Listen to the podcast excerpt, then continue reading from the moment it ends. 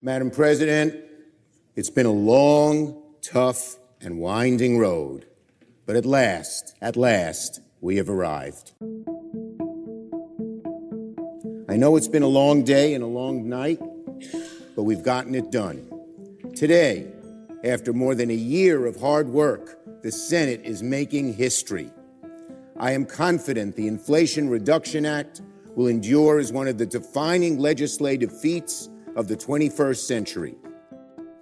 After about 15 months from when President Biden initially unveiled his domestic economic programs, the Senate finally passed a roughly $700 billion climate, energy, tax, and healthcare bill that will reshape key sectors of the American economy, do more to decarbonize the American economy than any other bill passed in the U.S. history, and make uh, enormous changes to other key parts of the country.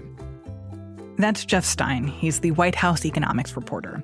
He says that this landmark legislation, the Inflation Reduction Act, is expected to pass the House this week. Then President Biden will sign it into law.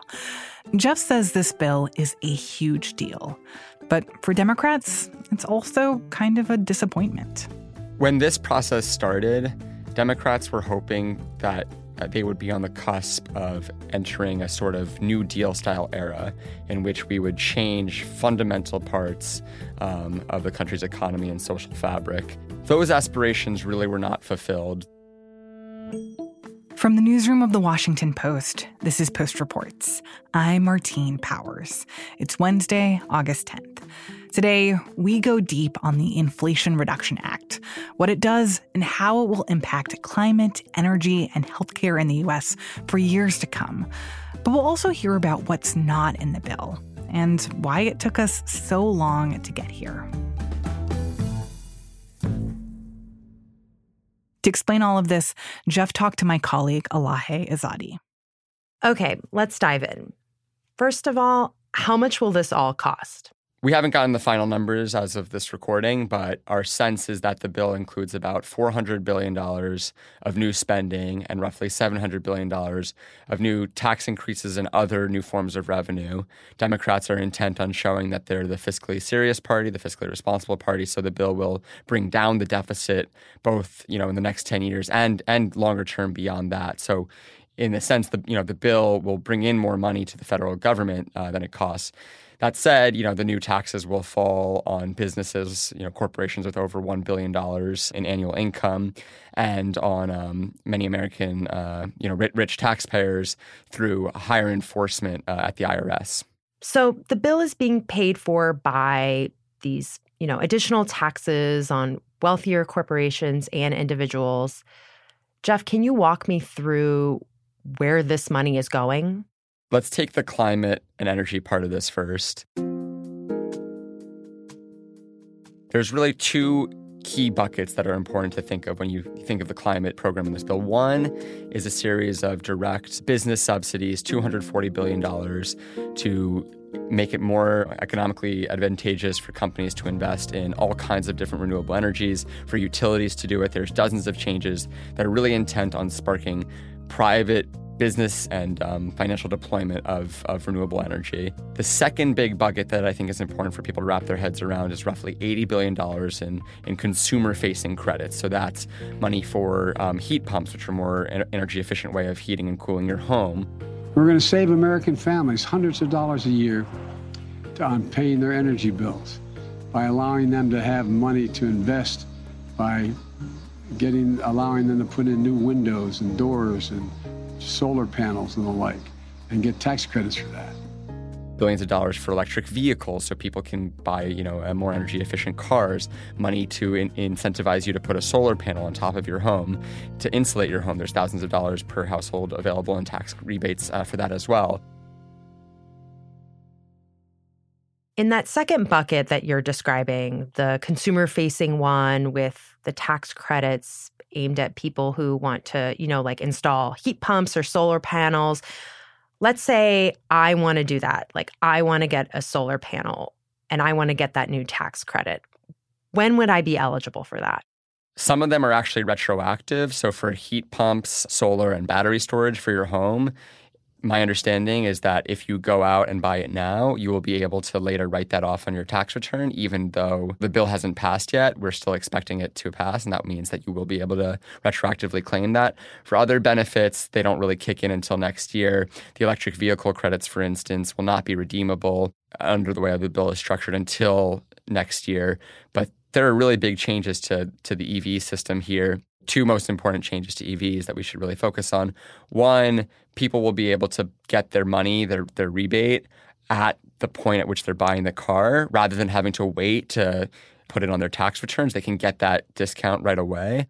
Oh wow, so like if I go out and get a Tesla, you know, like if I could get a Tesla, I would get that tax credit immediately when I buy it. Correct. And then the second big change right now is that companies like Tesla and GM have a cap on how much that they can claim the credit when they're selling the EV. And those companies have breached that cap years ago. So they're they're well beyond what they could you know continue to offer those credits. This bill crucially repeals that cap, which means that all these firms all these, you know, the ones that you alluded to, Tesla and, and other uh, electric car makers, will be able to again claim that credit. So that's a really, really big change. There's a lot of complications with the EV system because, in part, we're already, you know, surpassing supply. Demand is outstripping supply.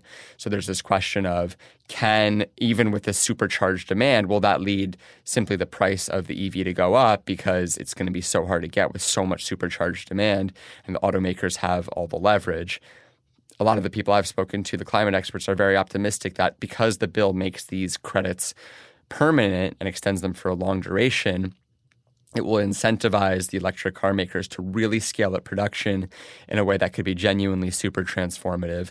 I would just add, even within the energy section, there's a lot of provisions that climate experts and particularly native groups are worried about. This proposed legislation includes a huge giveaway to the fossil fuel industry. Democrats tried really hard to get Senator Joe Manchin, who comes from a heavy coal producing, natural gas producing state of West Virginia, on board. And to do that, they had to include a lot of things that the environmentalists do not want. Under this legislation, the fossil fuel industry will receive billions of dollars in new tax breaks and subsidies over the next 10 years, on top of the 15 billion in tax breaks and corporate welfare that they are already receiving. In exchange for this bill that Manchin has now voted through the Senate, Democratic leaders in the White House have agreed to support a separate piece of legislation that, that Manchin was promised will move in the next few few weeks or months that is centered around permitting reform. And permitting reform sounds really dry and technical, but what it essentially means is that companies and fossil fuel projects will be able to dramatically scale up um, the speed at which they build new projects. So, a new pipeline, a new oil rig, that can be done much more quickly under this deal if it's reached. This permitting reform, you know, there's there's huge complaints from industry that because of bureaucracy, it's really, really hard to like move a pipeline from design to implementation because there's so many points along the way in which different government groups and agencies can object. This bill would attempt to dramatically change that by expediting the process of building very fast.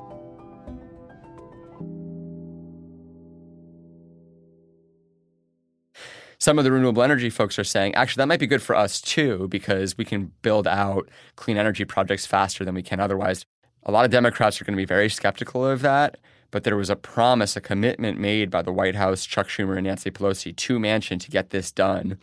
And so that's like kind of the last thing hanging out there that we'll have to see how it unfolds after this bill passes. Yeah, but doesn't that promise, you know, like what was promised to Manchin sort of undo what this bill is attempting to accomplish with climate change? No, I mean it's that's like the core of of the debate happening right now in the climate community. Most of the climate experts I speak to think overwhelmingly that that the downside of the permitting reform and the other provisions that that the oil companies are happy about are vastly dwarfed by the climate impact of these renewable credits and the and the consumer subsidies. Again, the climate impact from most of the people I talk to, there's differences of opinion from smart people who are trying their best to figure this out, but overwhelmingly people think this will lead to a net net drop significantly in emissions. Yeah, and it's just perhaps we're seeing a very particular example of the types of compromises required to move such a massive piece of legislation across the finish line. Because I remember for so long, it felt like Manchin was pretty much the roadblock to any of this coming about. He was on CNN this past weekend talking about why he decided to switch his vote.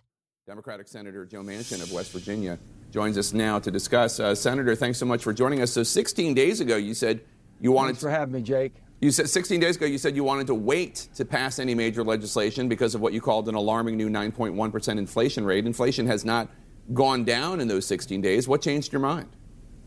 Well, Jake, basically what changed our mind, Chuck, uh, we re-engaged. I, to Chuck's credit, we start setting down. Our, our uh, staffs kept talking through. I never did walk away, but we re, re, uh, reorganized the bill, if you will.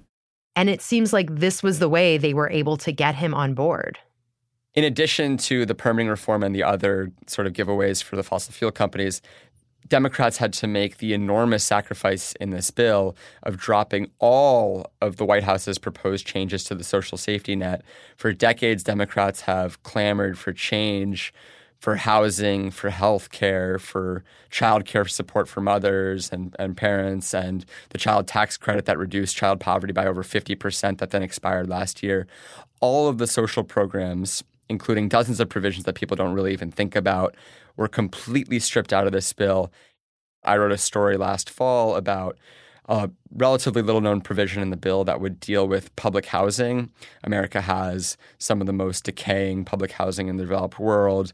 We built a lot of it and then stopped investing in it. And it's primarily people of color and poor people in inner cities living in atrocious conditions, cockroaches and mice and decaying roofs, and it's, it's just a horrendous scene. And I visited some of them, and for years they've been saying they need an investment to repair these conditions.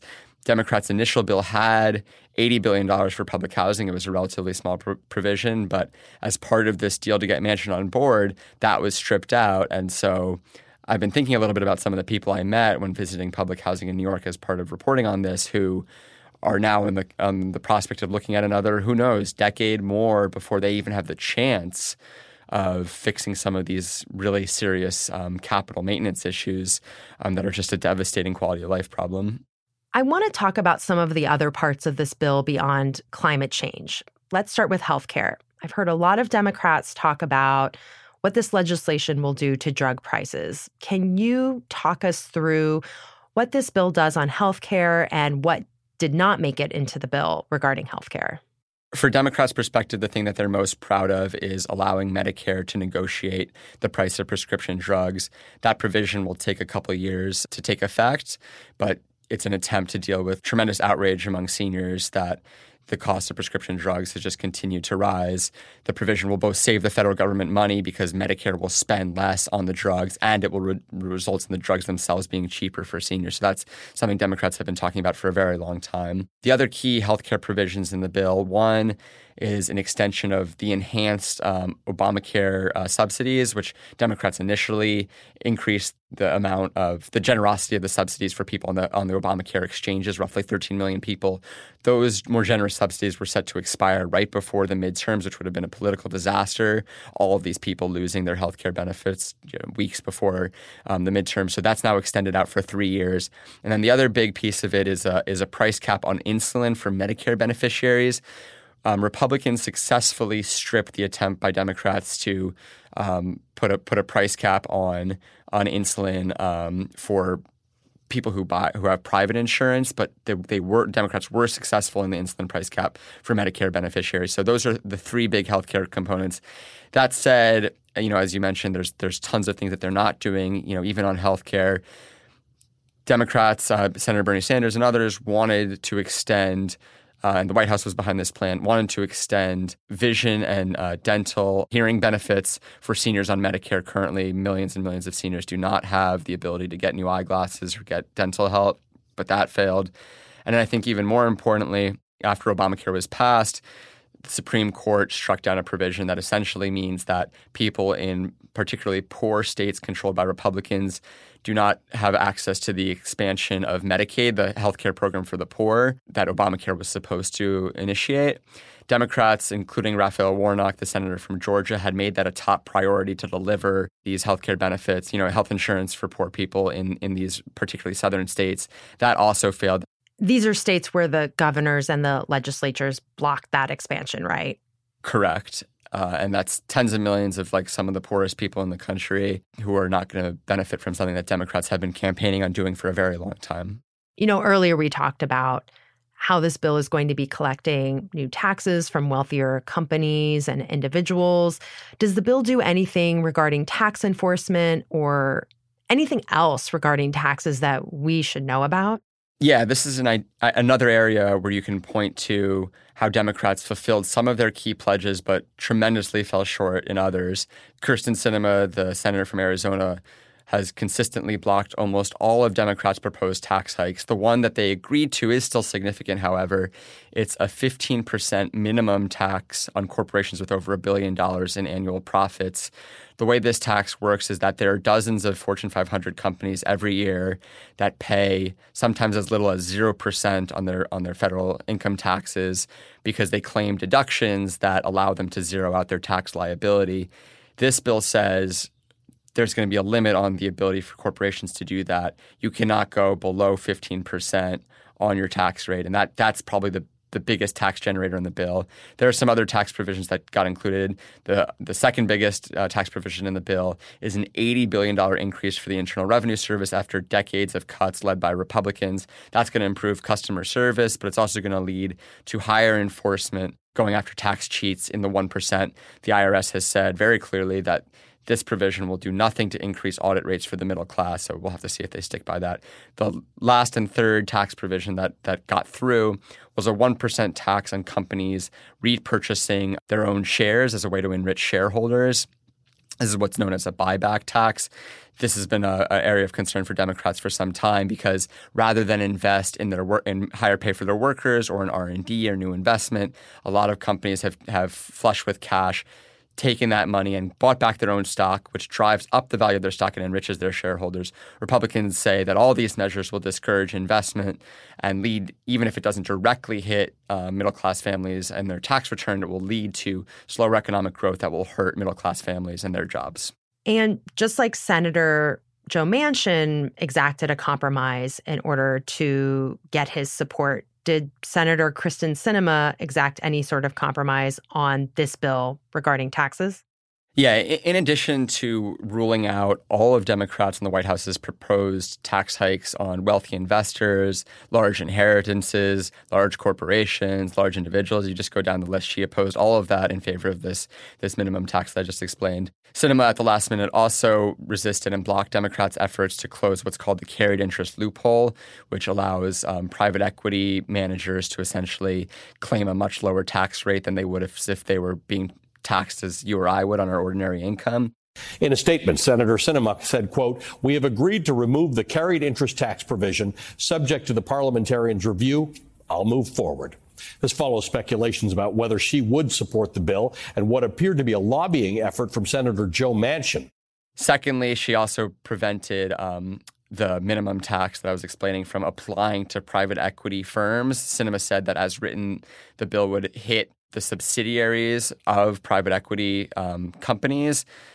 That um, is something that other Democrats said will only result in very large private equity companies like Carlyle and Apollo, these private equity companies with hundreds of billions of dollars in assets, that those companies will now get off and escape the minimum tax that's another thing we're going to have to watch very closely because if it turns out to be the case that these very, very large firms are exempted from the minimum tax as a result of what Sinema did, there's going to be, I think, very legitimate questions about whether this was mishandled. So, the way this bill was named and pitched, you know, the Inflation Reduction Act, does it actually reduce inflation? So the nonpartisan estimates that uh, have come out that we've looked at project that inflation under the bill will marginally increase in the short term because you're spending more money on healthcare, you're spending more money on on these other subsidies, and that could drive up demand in a way that leads to higher inflation. That said, I think that this is a pretty small part of the bill. I know it sounds ironic for the Inflation Reduction Act to not be necessarily evaluated by its impact on inflation. It's a branding problem. It's a little bit of a branding problem. And also, to give the Democrats a little bit of credit, um, what I would what I would say here in part is that the bill is premised on the idea that we are going to fundamentally transform the basis of energy for our economy and how anyone and I know a lot of these budget analysts they're very smart and their attempts to map out the impact of this on inflation are sincere but I think we should be a little circumspect about our ability to project exactly what that kind of reordering of such a fundamental part of our economy could mean for consumer prices. If you and I are able to put solar panels on our house more readily and we're able to drive EVs and not pay for gas, we could be changing the way that America powers itself, reducing our dependence on buying foreign foreign imports. And the idea that anyone could precisely predict when we had this enormous unforeseen shock in Russia that led to a spike in consumer prices. We don't we don't really I think we don't really know exactly what will happen and and being uh, a little humble about that I think is also worth doing. Jeff, I also saw that you're putting a call out and asking people what questions they have about this massive piece of legislation. What are some of your most asked questions?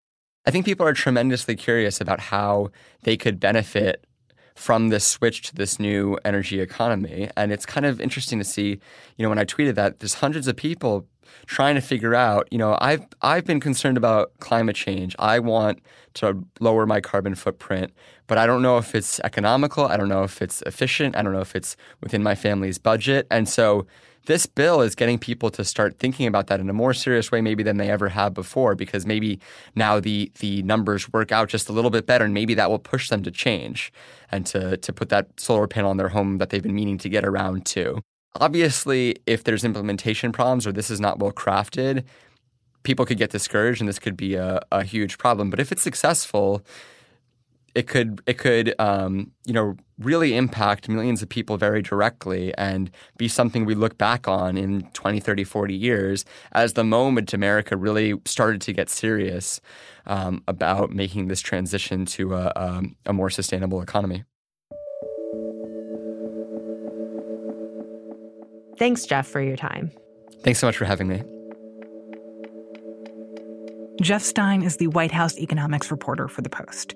He spoke to my colleague Elahe Izadi. This story was produced by Ariel Plotnick.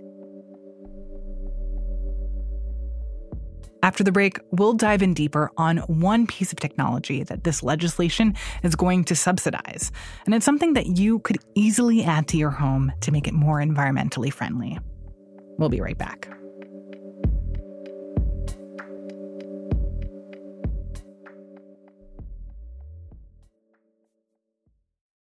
Hey, this is Christina Quinn.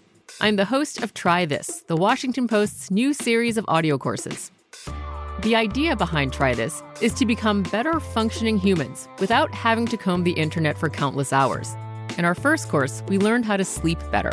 Now, we're going to learn how to make our friendships stronger. I'll offer expert tips that are doable, and I'll keep it short. So let's do this. Class is in session. Find Try This from the Washington Post wherever you listen.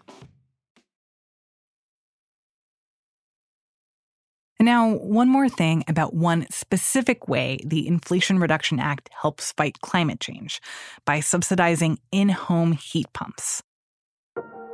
If you don't know what a heat pump is, that's okay. I didn't know what it was either. The name is confusing because it actually cools your house. A heat pump is essentially a two way air conditioner.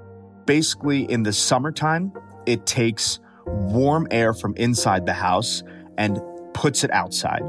And then in the wintertime, it actually takes heat energy from outside. Even though it's cold, there's still heat energy outside and captures that heat energy and brings it inside the house to heat it. So it's basically one unit that can serve the purpose of both heating and cooling.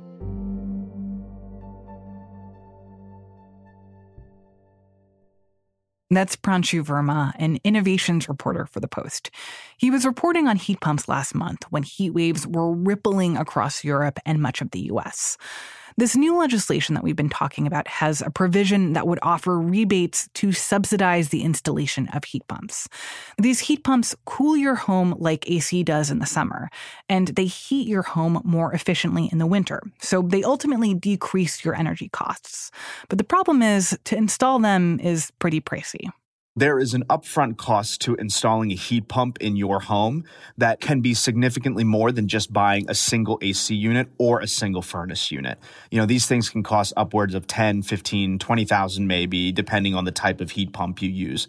So, when you think about it, when you really buy an AC unit or a furnace, when do you really buy it? You buy it when your current one breaks down most often. And so you need to do something in an emergency.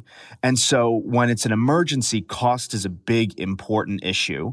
And then second, when it's an emergency, you really focus on what your contractor or maintenance guy tells you to kind of get. And heat pumps have just never gotten, in the United States specifically, a lot of traction with these contractors and maintenance professionals because they've never been really popular. They've really, the technology only really got kind of good about a decade ago. And so you just have not seen the building industry really kind of adapt this type of technology for more widespread use. But with the subsidies in the Inflation Reduction Act, heat pumps could be more accessible. Previously, the government offered $600 to people installing heat pumps in their home. Now, they can get an upfront rebate of up to $8,000. In other countries, investing in heat pumps has already made a huge difference. 90% of Japanese households use heat pumps to both heat and cool their homes. And that, not alone, but that has been a crucial reason why over the past decade, electricity consumption has dropped over 40% in Japan. So it's played a very significant role there. You know, we don't really think about changing up the way that we kind of live our household on the most part. There are people, you know, obviously throughout the country that think about how to be climate friendly, but, you know, for the average individual, that might not be top of mind. And so it feels like when you have solutions like heat pumps, you need to make sure that you make it as easy and cheap to get for people because otherwise it's really hard to make people change behavior on basic core things like heating and cooling your home. Pranshu Verma reports on innovation for The Post. This segment was produced by Natalie Bettendorf. that's it for Post Reports. Thanks for listening.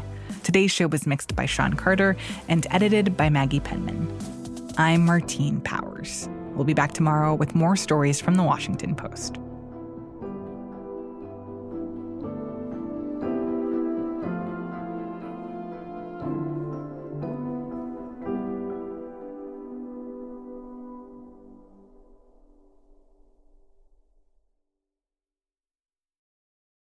Hey, this is Christina Quinn. I'm the host of Try This, the Washington Post's new series of audio courses. The idea behind Try This is to become better functioning humans without having to comb the internet for countless hours. In our first course, we learned how to sleep better. Now, we're going to learn how to make our friendships stronger. I'll offer expert tips that are doable, and I'll keep it short. So let's do this. Class is in session. Find Try This from the Washington Post wherever you listen.